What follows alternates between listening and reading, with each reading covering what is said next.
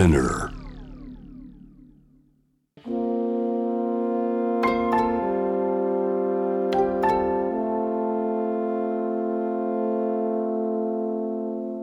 これは誰かの本当の物語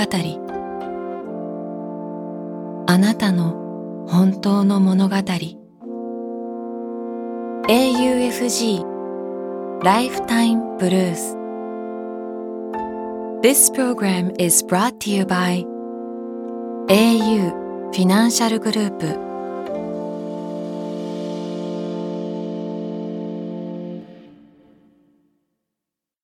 今日一人目のライフタイムブルース。1973年大阪府生まれ。大阪で派遣社員の仕事をする彼女の本当の物語。息子。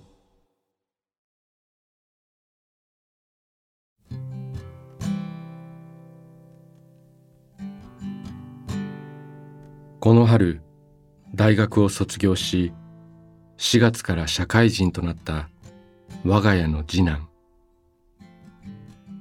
その息子が東京へ研修に行くという日。夫と私は新大阪駅まで車で送っていった。大きなキャリーケースを引いて歩く息子。新幹線の改札口まで付き添うとすっかりコロナ前に戻ったような行き交う人々のあまりの多さに嬉しいような圧倒されるような気持ちになった。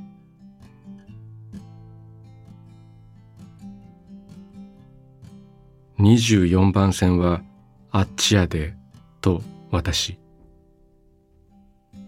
わかった。じゃあ行くわと息子。気をつけて行ってらっしゃい。しんみりする間もなく私は息子を見送った。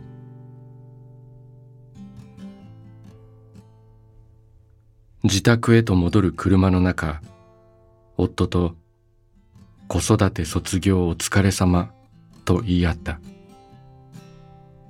希望と寂しさとないまぜの気分で見た道路沿いの桜はとても眩しく綺麗だった。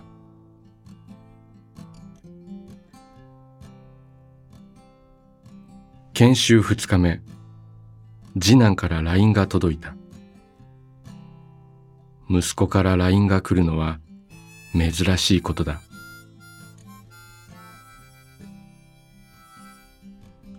研修どう？と私。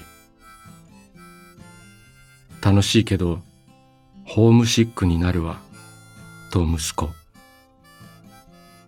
まああっという間に4月が終わると思うよ。意外にも私が息子を励ますことになるとは。でもとりあえず楽しそうで一安心。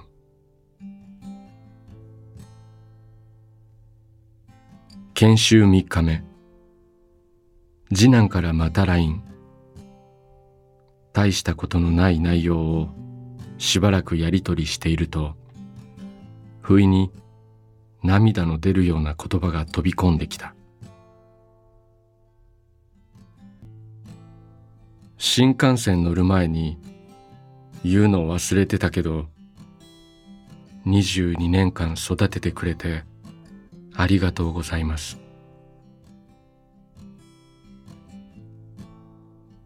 私はこう返した。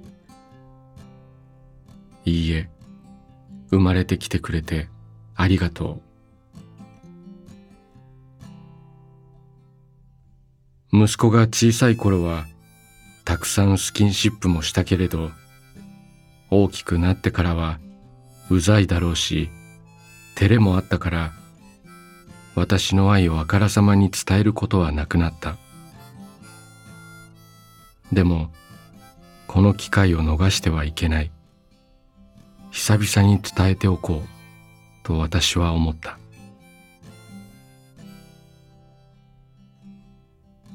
数分間文字を打ったり消したりを繰り返して送信した。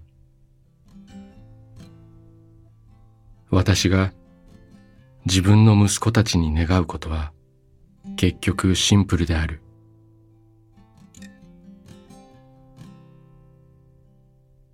心身ともに元気で過ごせるようにどんな時でも応援しています。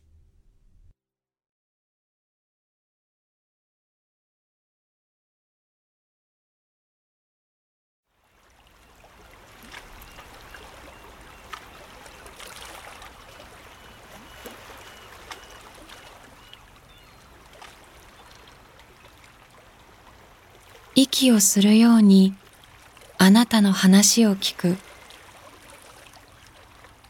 AUFG ライフタイムブルース今日二人目のライフタイムブルース1965年埼玉県生まれ。神奈川県でパートの仕事をする彼女の本当の物語。父のこと。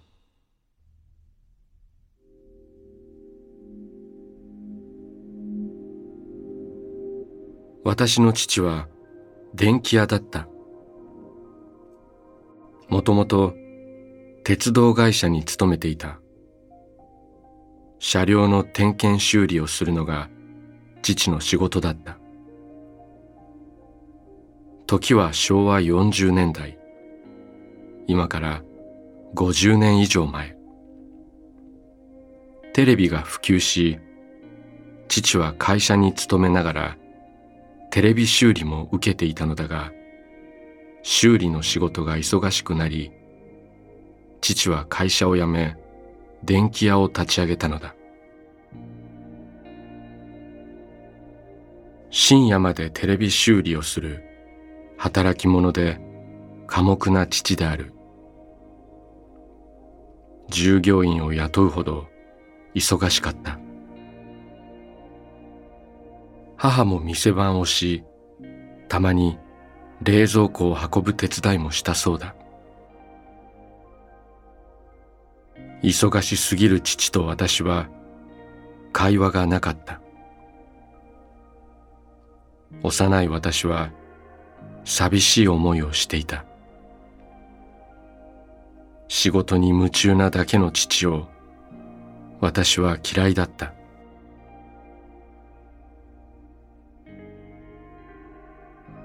私には年の離れた兄が二人いた。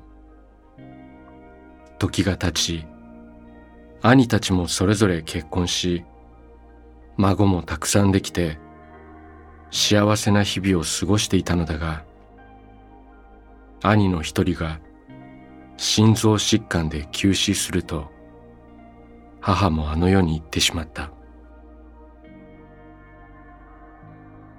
家族の葬式以外父は働き続けていた。今私はたまに父と旅行に出かける。まだ現役で働いている父は自分が興味のあることには立ち止まり、じっくり観察する。だが父はすぐに仕事のことが気になり始め、家に帰りたがる。相変わらずだなぁと私は諦める。今、私は嫌いなはずの父が時々愛おしくなる。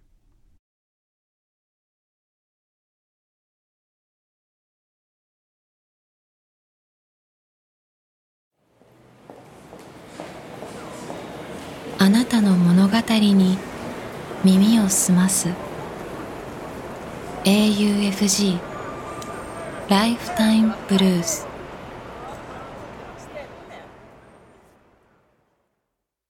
今日三人目のライフタイムブルース1993年神奈川県生まれ。神奈川県で自営業をする彼の本当の物語。大きな木。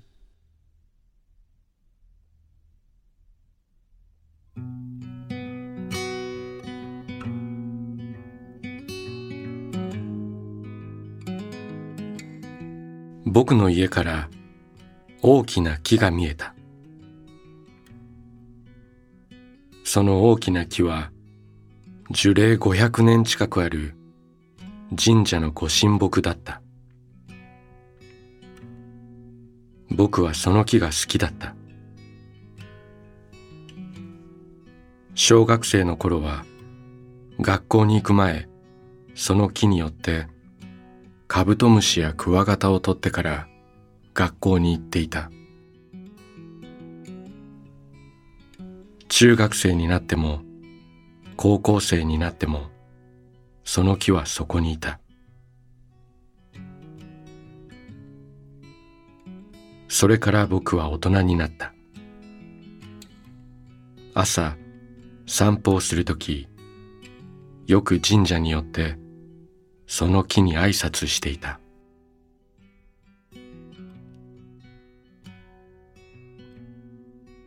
3月24日のことだ。いつものように朝の散歩をしながら神社に寄った。すると神社の横にトラックが止まっていて荷台に大きな大きな切り株が乗っていた。まさかと思いご神木を見に行ったらたくさんの人たちが木を切っていた。僕は悲しかった。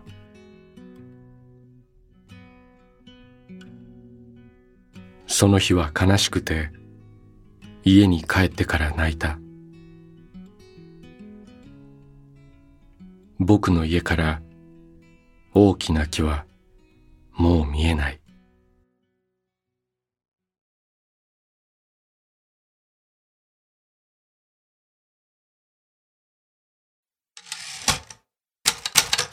AUFG ライフタイムブルース」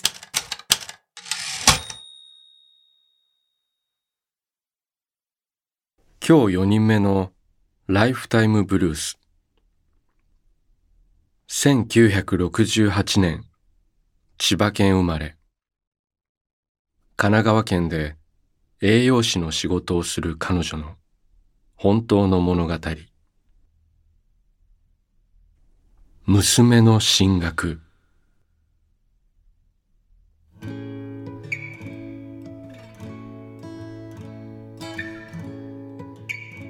長女が不登校になったのは中学1年生の頃だった。私は長女が小学5年生。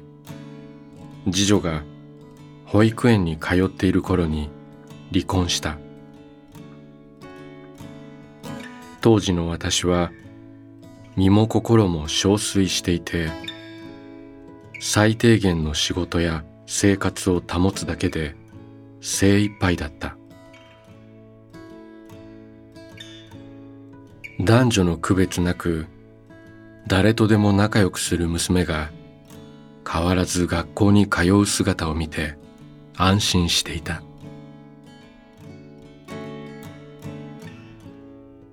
中学生になりゴールデンウィークを過ぎた頃から時々長女は学校を休むようになった。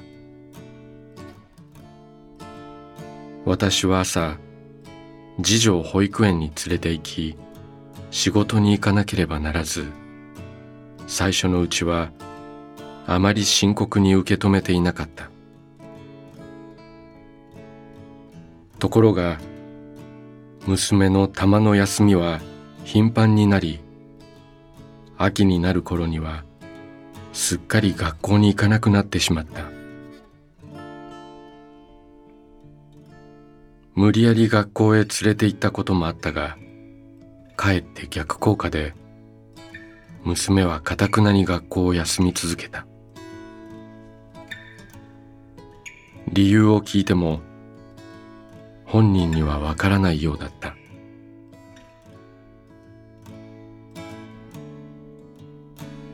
勉強だけはやってほしいと思い塾や通信教育など試したけれど続かず最終的には家庭教師を頼むことになった。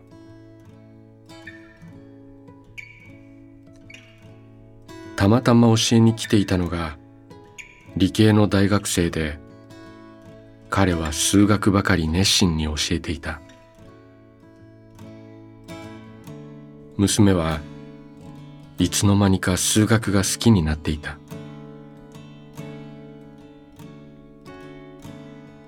外に出るきっかけになればと思い娘を誘って高尾山に登ってみた。同窓会で再会した友人が山登りを趣味にしていて一緒に山に行くのが次第に私と娘の楽しみになっていった。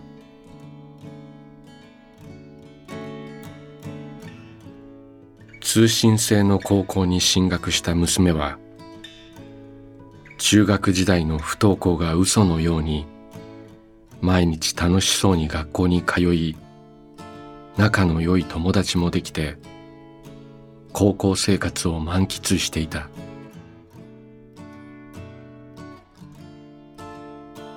卒業後の進路について考えたがやりたいことがなかなか決まらない。そう思っていたらとある大学の説明会に行った娘は「ここがいい。ここに行きたい」と言い出した。それは理系大学の環境を学ぶ学部だった。普通高校に通っているわけではないのでそこからが大変だった。一次選考の論文の提出まで余裕がなかった。娘が論文を書き私がチェックしそれを学校の先生にチェックしてもらうという作業が何度も繰り返された。締め切りギリギリに提出した論文だったが無事に一次試験を通過した。二次試験の面接に向けて練習を重ねて面接に挑んだ。面接から帰った娘は暗い顔をしてこう言った。失敗した。多分ダメだ。まだわからないよ。でも次の対策もしておこうね。そういう私の顔もこわばっていた。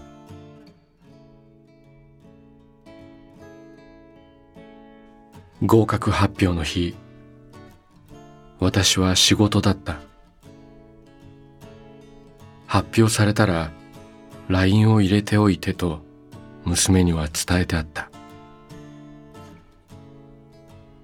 昼休みが来るのがやけに遅く感じられた。昼になり緊張しながら LINE を開いた。あった。合格した。やった。涙で娘からの LINE の文字がちょっとぼやけた。職場で騒ぐわけにもいかず私は心の中でジャンプしながらガッツポーズしていた。娘はバイトを始め念願だった猫を保護団体から譲り受けて飼い始めた。2匹の兄弟猫はずっと前からうちにいるような顔をして私たちと暮らしている。4月から娘は自ら選んだ大学に通っている。娘よ存分に学び楽しめ。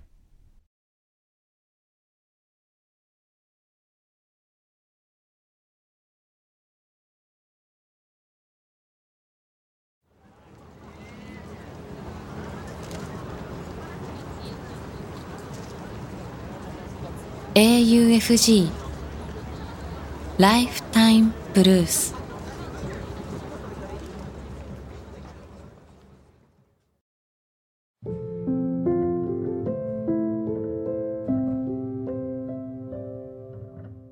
AUFG ライフタイムブルース」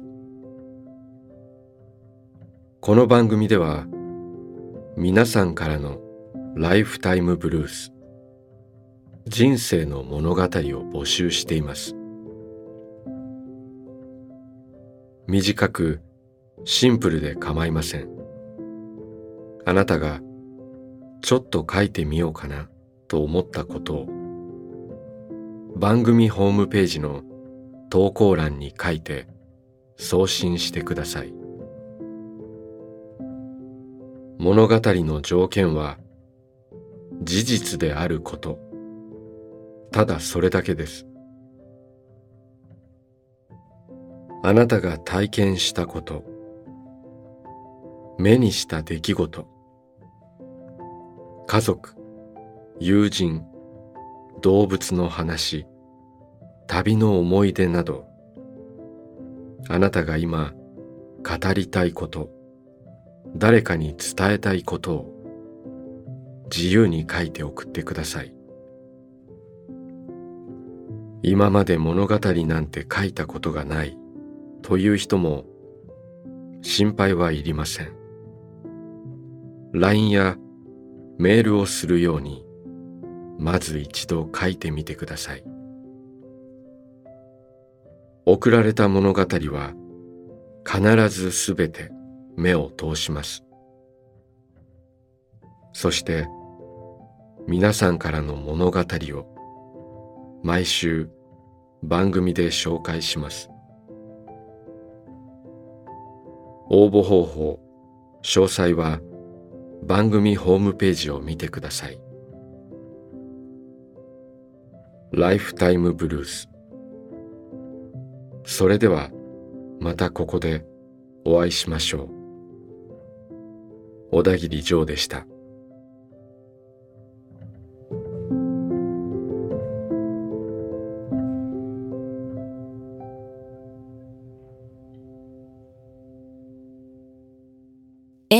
FG Lifetime Blues